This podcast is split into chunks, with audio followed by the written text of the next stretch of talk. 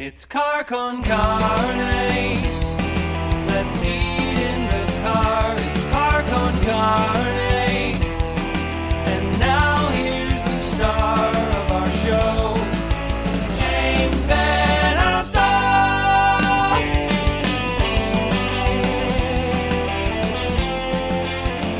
I thought the days of like five opening acts would, would end. I'm asking you as, a, as, as a, a certified punk rock hero, will we ever see that, or is that just the way of the world? Well, you know, it's turned into mostly festivals, and uh, you know, I, I, you know, when I interview bands, you can get them complaining about festivals, but they don't like to too much because they still want to be invited to them. Of course. But everything has become like more than five. It's become like 10, 15, 20, 30 bands, and it's it's all a blur to me. But uh, when Weasel toured, we had in our contract we couldn't have more than three bands. So. Which seems appropriate. Yeah, even when we weren't a known band yet. That's why we we actually would play in front of like two or three people, like tours, and had to pay for it ourselves because we had these rules that weren't acceptable when you were not a when you were a nothing band. But that was a big one. Couldn't So- go on after 10 p.m. and no more than three bands. That right there, that's Jughead. This is Car Yeah. Carne. I'm James Van Hello. Osel. Uh, we're recording at lunchtime. It's pouring outside. You rode your bike. I could have picked you up, but you rode your bike. I like my bike. I, I appreciate that. We're at King's Euros uh, with the sign in front that says, what is it, Royally Delicious? Which we'll Oh. Roy, it does say royally delicious. Yeah, euros, hot dog, salads, beef burgers, chicken. This is Beef such a Chicago chicken. place. Uh, Northwest side of the city. We're at what is this Foster and Foster and Milwaukee. This Yeah, is yeah. this is such a Chicago place. My, uh, I'm sorry, but but my uh, friend of actor friend of mine likes to put words together when there's no proper grammar. So it's like a Euros hot, gyros hot dog salad beef burger chicken sandwich. and uh, really exciting. There, there's real life Chicago paramedic action happening right outside our window as we're recording today. Yeah, I actually befriended. Uh, I've been living in the area for about 25 years, and I befriended a, a, a retired fireman that used to hang out at the Dunkin' Donuts at like two or three in the morning. So yeah, I've learned a lot about firemen in the area. So we'll start eating. We, we got Euros, which is what you have to do when you go to King's Euros. Yeah. Um, John Jughead Pierson, you probably, if you're if you're watching or if you're listening, you probably best know him from his days in Screeching Weasel. And those days were many. Those days were decades with Screeching Weasel. yep. And I want to talk about Screeching Weasel, and I want to talk about when the wheels came off, so to speak. Uh, but I also want to talk about your podcast. We're both podcasters. You've been doing this for over five years. Ten years. Holy shit! Yeah, this is my uh, 10 year anniversary this year. Ten years. Yeah. So legit. Jug. Yeah, yeah. Wow. Jughead's Basement. Triple digit episodes. Th- This is your vocation at this point. It is. Yeah, yeah, it is. It has become my part time job. Hopefully, a full time job eventually. It, it, it's a great side hustle, if nothing else. yeah, yeah. I, well, and a hustle is is the correct word because when you run a Patreon and stuff like that, you are hustling, hustling all the time. You you are your own machine. Let's let's start eating. Yeah. and we'll talk about the podcast. I, I'm always excited to talk to other podcasters because Mm-hmm. no one does no one does it the same way. We all have Hmm. True. different approaches, and I gotta say, your podcast sounds good. Like Oh, you're you. a musician, I get it, but like sonically, you and your guests always sound really fucking good. Oh, thanks a lot. And uh, we don't even use a lot of the t- a lot of people like friends of mine. Uh, I have a friend from the Partially Examined Life, which is like a famous philosophy podcast, like millions and downloads. And, and he always says, "Well, should I send you the file? You know, like the sound file?" I'm like, "No, I, I, I kind of good. I, I'm good." But I think I spend. I think my thing is I spend a lot of time and since I did theater and radio. Uh, I spend a lot of time on the editing out ums, and I learn I learn a person's patterns and what words they repeat, and I cut things out, and I raise and lower, amplify things. See, I want to talk about that though. I got to a point a couple years in where the ums and the awkward pauses just seemed like too much work. Like for the for the return, Mm-hmm. like for the amount of work you're doing on the editing, what is that return in terms of listening and is it even worth it or is it just the cost of a conversation? Is it just the price of doing business and having an interview? Well, for me, I uh, having been like a playwright and also like writing for the radio, I do, in my mind, acknowledge the difference between someone who's going to be watching the video and filling those pauses with facial expressions, and then trying to listen to it purely as audio and going, is that going to fulfill the audience like it does a video audience? And it, it's it's a guesstimation on my part, Mhm. but I like doing it. I think it it helps keep the drama that you see in video, but in radio. So All right, let, let's open up the food. The- Yeah, These yeah. are heavy. This is like holding this it. is this is a It's like holding a dwarf star in my hand. this is a classic uh, place here. Um, I mean, if you want to talk a little bit about it, I don't know Yeah, a lot about it. I try to actually do some studying, and all you can find is stuff on Yelp, and people hated it. Like they, uh, there's one person that, and I, I could, I, I trust this because before the, I don't know if they sold it or what, but before the, what is that? Oh, you're looking at that. Before the remodeling, which probably happened during the pandemic, there was a an old Greek guy that was behind the counter, and he would smoke. and this guy gave it a one star. I'm surprised he even gave it one star. I don't know if you have to audio, but because he found a cigarette in his uh, gyro. But most of them are It's like a five gift with stars. purchase. Yeah, yeah. Most of them are like five stars. Like one of the best places to go for gyros. But uh, they stopped being late night. They used to be open to two or three a.m. and now they're only closed at like nine. So it used to be my late night place down Can- the street. Can I steal some napkins from you? I just, Oh, I know, have- yeah. I know this is going to be trouble. Thank you. Sorry, no. It's funny. I was vegetarian for Do a you few- use the? I'm sorry. Do you use the? Uh, the Suzuki. Yeah, do we only have one? no, no. You got one there. I was vegetarian for a few years. This was years ago. Yeah. One of the first things I had when I bounced back from vegetarianism and re-entered the world of carnivores was gyros. Like that was one. That was one of my cravings. Was Really? gyros with the tzatziki sauce, the onions, the tomatoes, the pita bread. And I think only Chicagoans would have that craving. I, I guess so. Yeah, yeah. I, I my, my funny thing is I, I spent six years in Japan, and people are always. I was in Osaka, which is like uh, it's like the sister city to Chicago, so it's a food town. So people are always like, "Well, what did you miss?" And I had to really think hard about what I missed because the, the food is there is great, um, but it was Mexican food actually. We're you know we have Chicago. We're blessed with 24 hour like on almost every corner. There's a 24 hour mom pa Mexican restaurant. It's I, I, I found a taqueria in Rogers Park. There's this stretch between like Touhy Avenue and Pratt where there are like 20 taquerias. I don't even know the names, but my new go-to yeah. is this place. Again, don't know the name. I just know where it is, Yeah, and I know the tacos are like two bucks a piece, and they're amazing. Yep. But that's every, you're right. That's everywhere in Chicago. Yeah, I joke. Uh, my girlfriend's from Japan, so she's visiting, and I we'll walk that. We'd walk for like six hours a day. That's kind of our thing. And I'll point out every taco place. I go tacos. and it happens a lot. So, what made you decide to start podcasting? Um, I actually had a friend who had a podcast. His name is Jeremy Corp. I didn't know about it, but uh, he cornered me on Facebook one time because I did this thing like 11 years ago on Facebook where I was kind of drinking some wine and I was a little toasty, and I said, "I'll just I'll I'll answer completely honestly for anybody who messages of me in the next hour on Facebook." Ask me anything. ask me anything and, and it worked. I mean it was like I had so many great questions and i was i was i was completely honest and people would buy me pizzas so like delivery men would show up like during while i was doing this. Um, and then my friend jeremy said well you need to turn this into a podcast. So that was that's how it started. Originally it was supposed to be a live experience but that quickly got more difficult than it was uh, worth doing Oh, I at get that time yeah like 10 years ago it was not very easy to do a live podcast Well, and I'm sure you found, as I did starting out, there, there's no blueprint to this. You kind of have to figure all this out as yeah. you go. The, the mechanics of putting together a podcast. Yeah, like I said, I had been doing sound editing for, uh, like I said, I just do like radio shows and stuff like that, and fun, you know, many voices. So I had an in on that part of it. Mhm.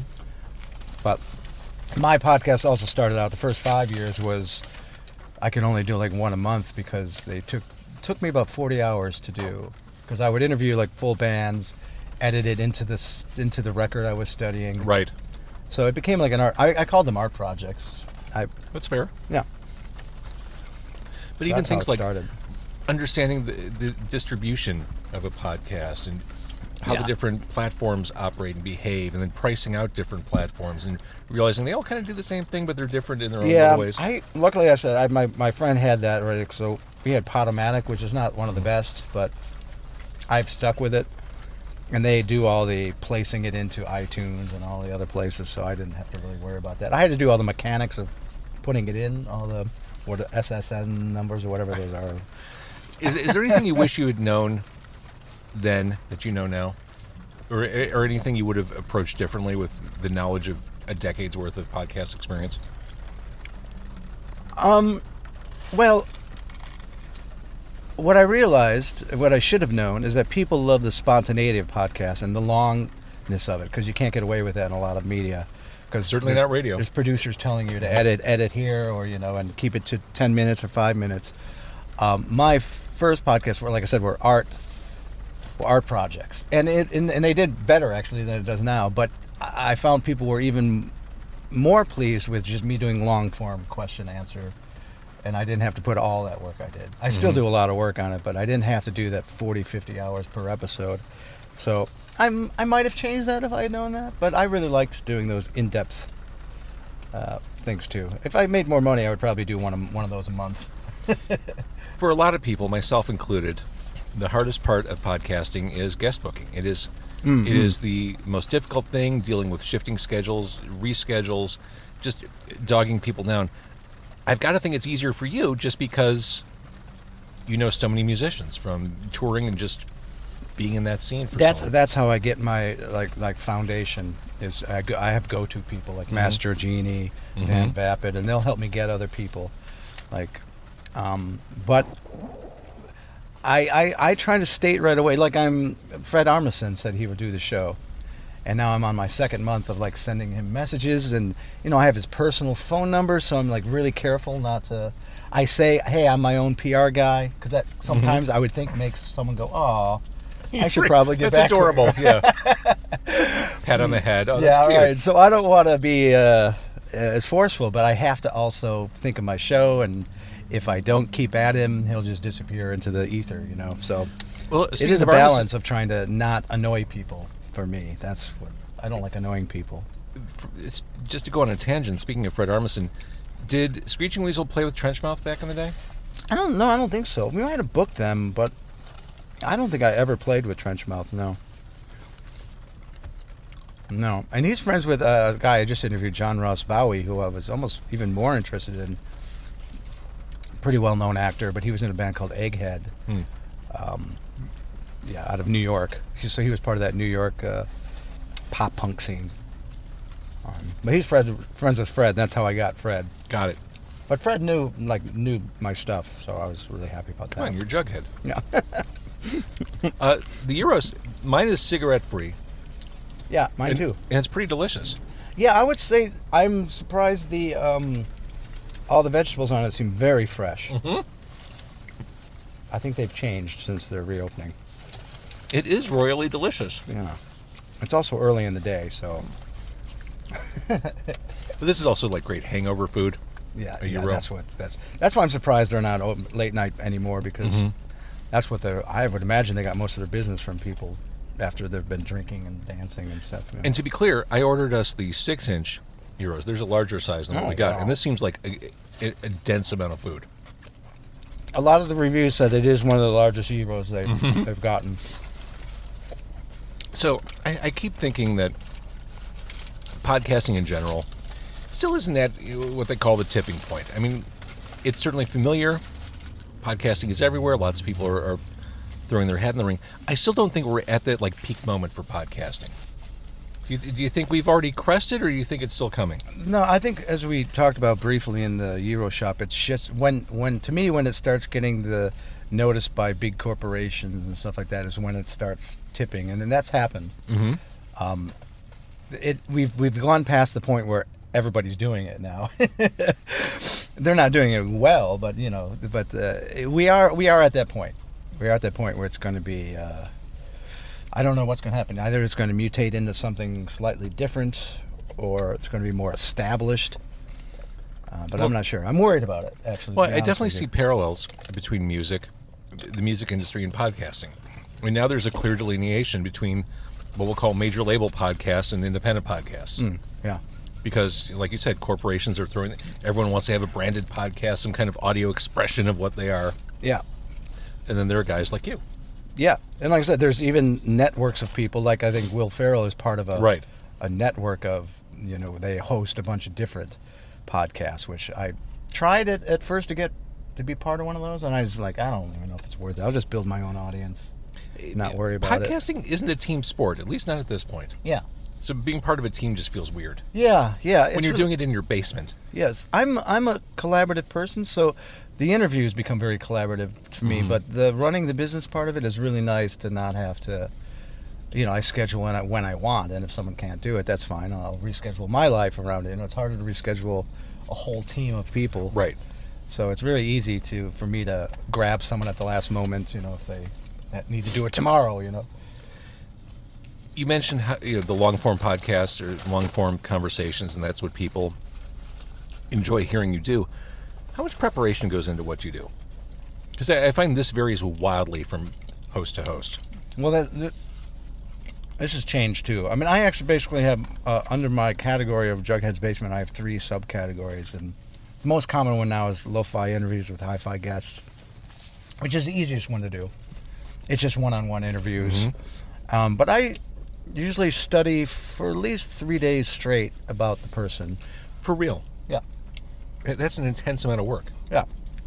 And then I let it, like I tell them in the podcast, I put the notes all over around me, and then I just, I just trust my mediator instincts and just barely ever look at them. At one point, near the end of the podcast, it's probably the only thing I ever edit out is I'll go and look at all the notes and then make sure I hit the points I wanted to. But I make an effort not to touch, even look at them the whole time. It's more like subconscious for me. Well, I, and I find, yes, when you put down notes, when you gather your thoughts together, the mere act of writing it out makes it easy to just talk about those things Yeah. without referring to Yeah, notes. yeah, I've always been that way. Like Ben uh, Weasel is obsessive about uh, note uh, lists and note taking. He actually keeps his like in the kitchen, in the living room, like they're everywhere. Me, I write it up and then I, I lose it or throw it away. you know, it's for me. It's just a mental reminder. Uh, you mentioned Ben. Yeah. It, it, that, was a very friendly reference to Ben Weasel. Do, are you on speaking terms? No, we're no, we we we had the experience that happens to a lot of bands. Sadly, I just talked to Victor from Violent Femmes about this too, about how he loves the idea of being in the rooms with the other two guys, but business and everything has gotten in the way to make it impossible. And that's kind of we kind of related on that. Almost had some tears together because I you know I love Ben like a brother, but there's we just don't get along at all, like not even a little bit. And you mentioned Dan Vapid, Yeah. who's, who's been a guest, who I, I- find Oh, cool. delightful. Obviously, Yeah, you still get along with him. Yeah, he's yeah, yeah, yeah. Uh, we get along. We have a side project called the Mopes, which we do occasionally. Um, he loves the show, so I have him on a lot. And yeah, no, we've always been. We had a darker period when he rejoined Weasel when uh, me and Ben split up. I thought the band should have just stopped, uh, and we didn't talk for like a year. But then I called and apologized for being angry at him, so we made up. And I'm, I'm sure you were enraged. I mean, you were there at the beginning of Screeching Weasel, and Yeah, yeah. He had he had Ben had gone off and done a solo project, and I was like, oh, okay, well, that's fine, that's great. Just uh, you know, if in our agreement that we made is that if you ever reform the band, I have first refusal. So, and he didn't he didn't do that. So, so I was a little pissed at all the people that rejoined the band. but uh, like I said, I worked it out with everybody but him. So, uh, I, I'm a fan of Vapids. I think that last album he did, mm. not what people might have expected from him, but it's really good. Vapid is a.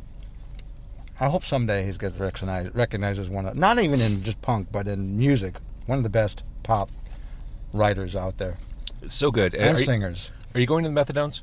Mm-mm.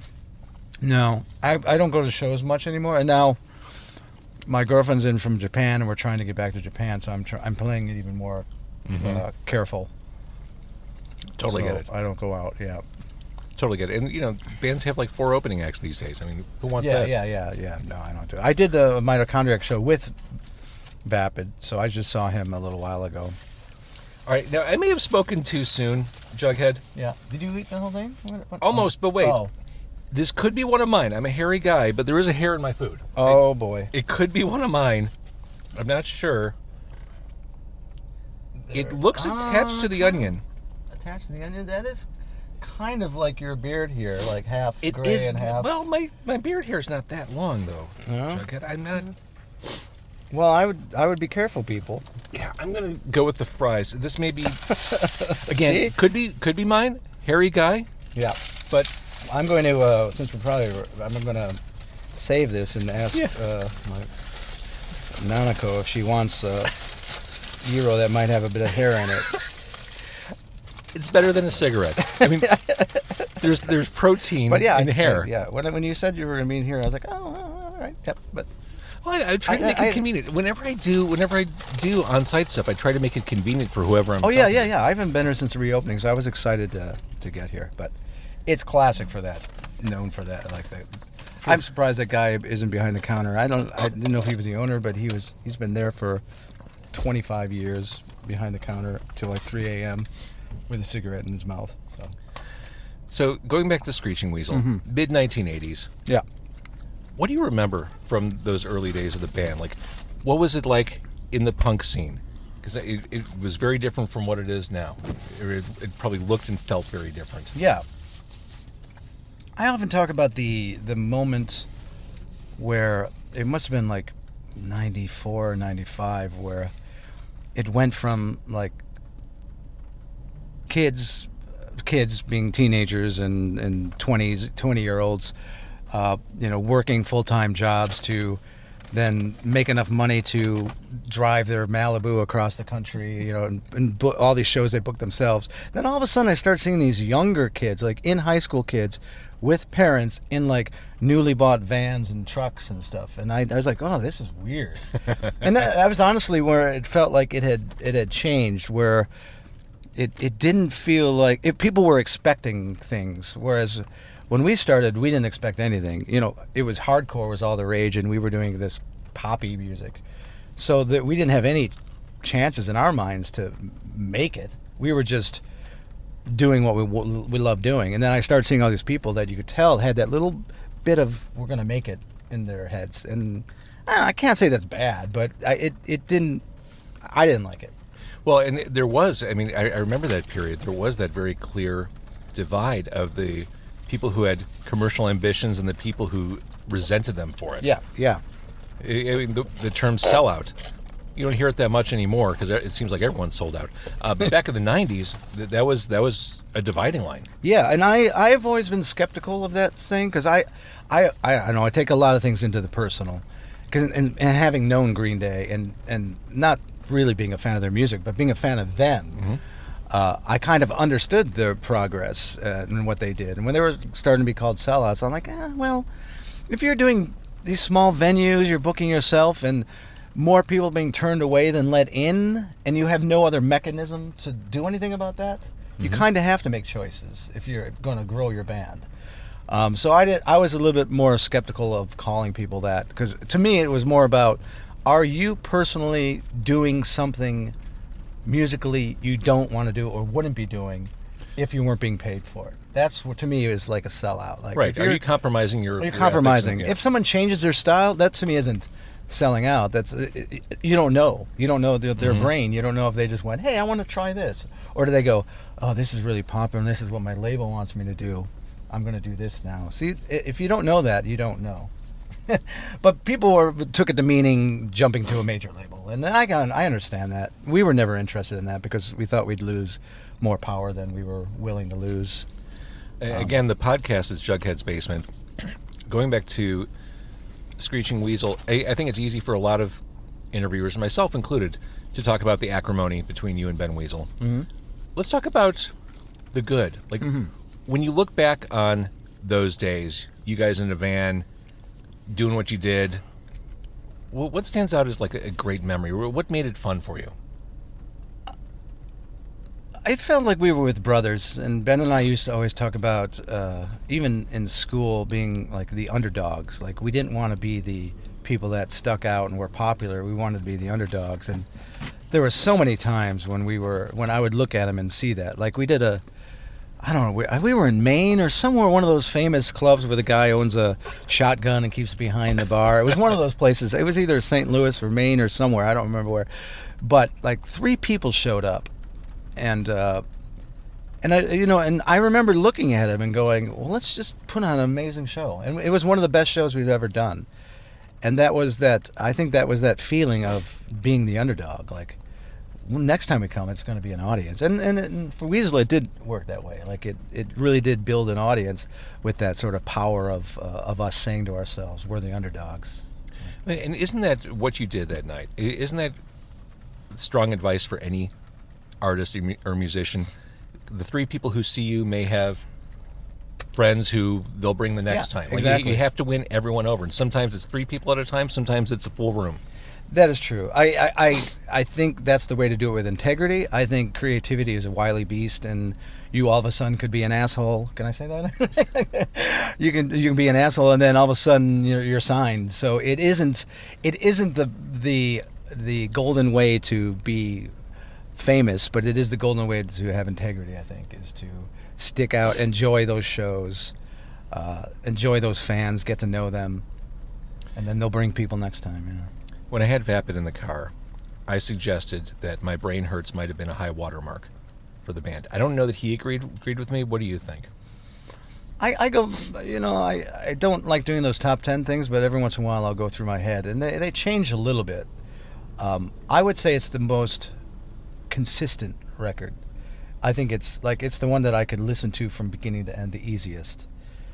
Uh, ben will say like uh, Anthem because he became a better writer. He he believes during that time period. It has like Every Night, which I think is one of the best songs we ever wrote. And then sometimes I think it's Boogada because that th- that shows the excitement of creating a new style. You know, it, it you can tell that record goes from hardcore to to uh, pop punk. Like that, and that record has become like this staple, like a record that kids in high school buy. You know. If there was a moment in Screeching Weasel history when it seemed like things might start leaning towards the next level of commercial success, I mean, Bark Like a Dog was the moment where we all kind of thought it might happen. Yeah, yeah. No, we had the, the Cool Kids, which was on Yeah. Q one hundred one. Uh, um, but we were just we weren't built that way, and uh, I mean, part of that, a big part of it is Ben, uh, is anxiety and unwillingness to do things that a band needs to do to make that happen, like touring, you know, consistently. So I kind of I had feelings it wasn't going to happen, but that record was it had the intention of of such a thing. Yes. I mean, it's hard to believe that we, we were we were like a low seller on Fat Wreck Chords, and but we were one of the most popular bands, but yet it didn't show in numbers. So I don't understand that. Really. Back in the late 90s, we started to become aware of emo, we collectively as, as a culture. It- The word had existed for a while. I don't think it was ever as front and center at that point until you guys put out the album. Emo? Yeah. Well, the, the, the word emo was around, you know. Oh, for sure. were- there Sunny Day Real. Estate Yeah, yeah, yeah. yeah, yeah, yeah. Um, this was Ben's antagonistic response to an emo movement that was forming, which is kind of always his like you know material issue, what's a material issue, whatever band. A lot of his driving force is antagonism towards something that's emerging into the mainstream, and uh, that was saying that we have always been doing emotional music. That it's nothing new. That's kind of what that record was about, and we did it in the most raw, emotional way you could do it. Like we had no rehearsals, first takes in the studio only. Um, so it was done to the extreme of what emo would be. So Was the Riverdales not for you? I've still never to this day purposely listened to the Riverdales. Like not, I, not a, not not once. I've been in a room where uh, no, I, that's not true because I actually used one song for uh, when I was reading Weasels in a Box. I, I did a song that that Vapid wrote, uh, but then Ben had it removed from my my webpage. but uh, it was it was hard for me because um, I was the one I was the only one who wanted to continue the band, and and it broke up over like Vapid and Ben not getting along. And then uh, before my eyes, all of a sudden they were all in a band together. It was very disappointing, very sad. I was very sad for a long time then. you are a multi-platform creator. Uh, you mentioned your well indirectly your neo-futurist work, um, and you just mentioned the book. Weasels in a Box, a not so musical journey through partially truthful situations with 80% fictitious dialogue. Yeah, that's an that's a guesstimation. Just pla- plausibly fiction, Pla- plausible enough to be fiction. Plausible enough to be fiction, but I've been told by people like Jim Testa, who is the Jersey Beat longtime scenester, that it's probably one of the most realistic uh, pop punk experience books he's ever uh, read, which is which was nice to hear. And, and that was probably, to some extent, a catharsis for you, being able to get that stuff on the page. Yeah, it was. I was writing an article about the Lillingtons, who I had on a label then, and my girlfriend at the time read it and said, "This isn't an article about the Lillingtons. This is a book, and it ended up being yeah about uh, my relationship with mostly about my relationship with Ben, and also my nonlinear way of thinking, coming coming up against his black and white sort of views of life. And nonlinear thinking is the, probably the best way to write a book. Like as far as the construction of a book, like as ideas hit, you put them down, and then you kind of put them all in place. Yeah, this one. Uh, yeah, this one is is nonlinear to the to the to the hilt. it took seven years to write, and I, uh, I, I I love it. I love it. I'm reading it right now because my publisher's putting it out as an audiobook, so I've been reading it. Are you voicing it? Yes, I'm oh, voicing it. Oh, that's it. Yeah, awesome. Yeah, I'm two thirds of the way through. I didn't realize I had like over 46 voices in that book. So as I'm reading it, I'm like, oh, that's another voice I have to come up with. I, I did an oral history of the radio station Q101, and someone said, "Will you ever do an audiobook of that?" Nope. For that reason, it's an oral history with like 85 different people. I can't, I, am not a voice actor. I was uh, since I am an actor, I, I'm really enjoying it, but it's taking me a lot longer than I thought it would. So, but that, uh, that's exciting. So it's the it's a totally different way of speaking too, like doing that Yeah. narration. Yeah, yeah, it is. Um, well, mine is. Uh, it's interesting because it's first and second person, so a lot of it is actually talking to the reader, which makes it a little easier in my mind. But like I said, it's complicated because It's a challenging way to write. Well, yeah, I would never do it again. I, I, won't, I don't recommend doing it. it. It is so hard to do a sentence without having you in it every Mhm. time, and and it's it's really difficult. Yeah, m- what what, what do you call it? Manually or or actually technically, it's a very difficult format to write in. So Jughead's Basement, 10 years running. Yes. Um, what, what do you? How far ahead do you book for this? Or is it kind of seat in it's your pants? it's yeah, it's pretty seat of the pants. I try to now now that I'm doing the straight on interviews, I try to do one a week, uh, and sometimes I'll take a month off, so then I'll I'll store some for the. But I usually tell the guests because I. It changes what I'm asking and what Mhm. we're doing if they think it's coming out this week or coming out in a month. So. for sure. yeah. Okay, so we, we can listen on all the platforms, obviously, and uh, this is this is a side hustle that we really want to see become a, a front hustle. I would I would love it to be a front hustle. I'm a hustler, you know. I love the dance, so uh, bring on the nightlight. I, I I've said it before, Jughead. The more people who do good stuff in this space, I think the better we'll all be. I, I think the better for the better for the medium, the better for the way people perceive what we do. I agree. I and uh, we didn't really get into it a lot, but I, I even started reading interview books. Once again, I like to discover things intuitively, and then I'll go back and see what I didn't learn. I did the guitar, I learned myself, and then I went and looked at books. and And uh, interviewing is really important, and it is an art. It is an art, and it's not for everybody, but everyone should have the chance to try. It's not for everybody, exactly. and everyone does it that podcast because it's a lot easier than doing a solo show. Yeah. Uh, but I've learned uh, there are things that other people do that are kind of cringy with yeah, podcasts. and also uh, it's like I learned from years and years of watching Ben being interviewed, of watching bad interviewers, of uh, asking the questions, the surface questions, I just call them, you know, and they don't know how to go off that, and and it's I just call it active listening. It's really just a lot of active listening. now, now I'm self-conscious. Did I do okay? You did do good, yeah. you had a you had a, you were going by list, but you were able to uh, veer from that. There, there were things I wanted to hit, and when it came to the subtitle of your book, I knew I couldn't commit that to memory, so I had to refer to that. Yeah. And I actually couldn't help but glance casually, so sometimes when I was finishing a sentence, I actually referenced the thing that was coming up. Oh, well played.